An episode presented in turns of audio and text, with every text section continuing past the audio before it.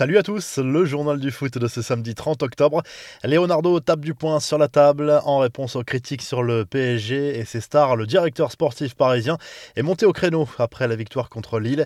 Le Brésilien a ciblé directement les médias à propos des critiques sur Pochettino, Messi, Neymar ou encore Ramos et réclame plus de respect sur le défenseur espagnol. Leonardo a taclé les médias espagnols et leurs fake news régulières à propos de l'état de santé de l'ancien joueur du Real Madrid qui pourrait faire son retour à l'entraînement collectif la semaine prochaine.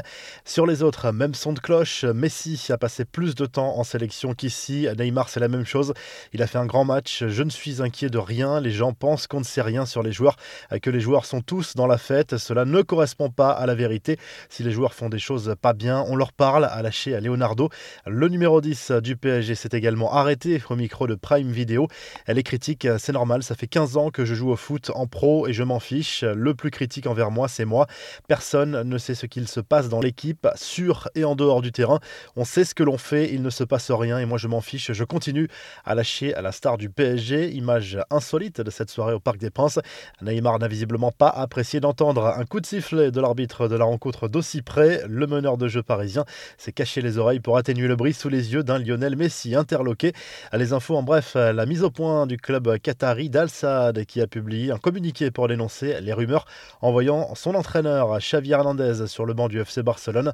En réponse à ce qui est en train de circuler, la direction d'Al Saad réaffirme que Xavi a un contrat de deux ans avec le club et se concentre pleinement sur les prochains matchs de l'équipe pour maintenir notre avance en tête du championnat et défendre notre titre, a commenté la formation de Doha.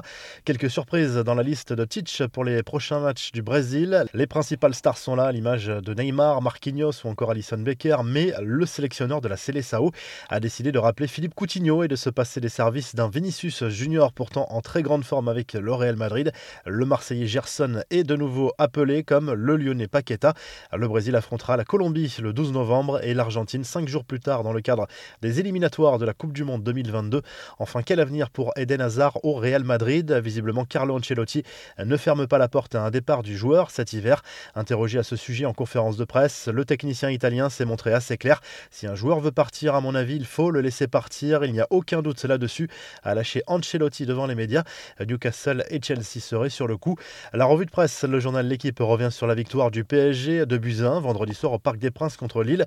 Le club parisien a souffert face au LOSC. Lionel Messi est sorti à la mi-temps en raison d'une gêne musculaire. Menés, les Parisiens s'en sont remis aux vieux soldats Marquinhos et Di Maria pour renverser la vapeur dans le dernier quart d'heure. En Espagne, le Mondo Deportivo se penche sur le duel entre le Barça et Alaves, programmé ce samedi soir 21h au Camp Nou. Premier match pour Sergi Barjuan sur le banc du club catalan en tant qu'intérimaire en attendant la possible arrivée de Xavi.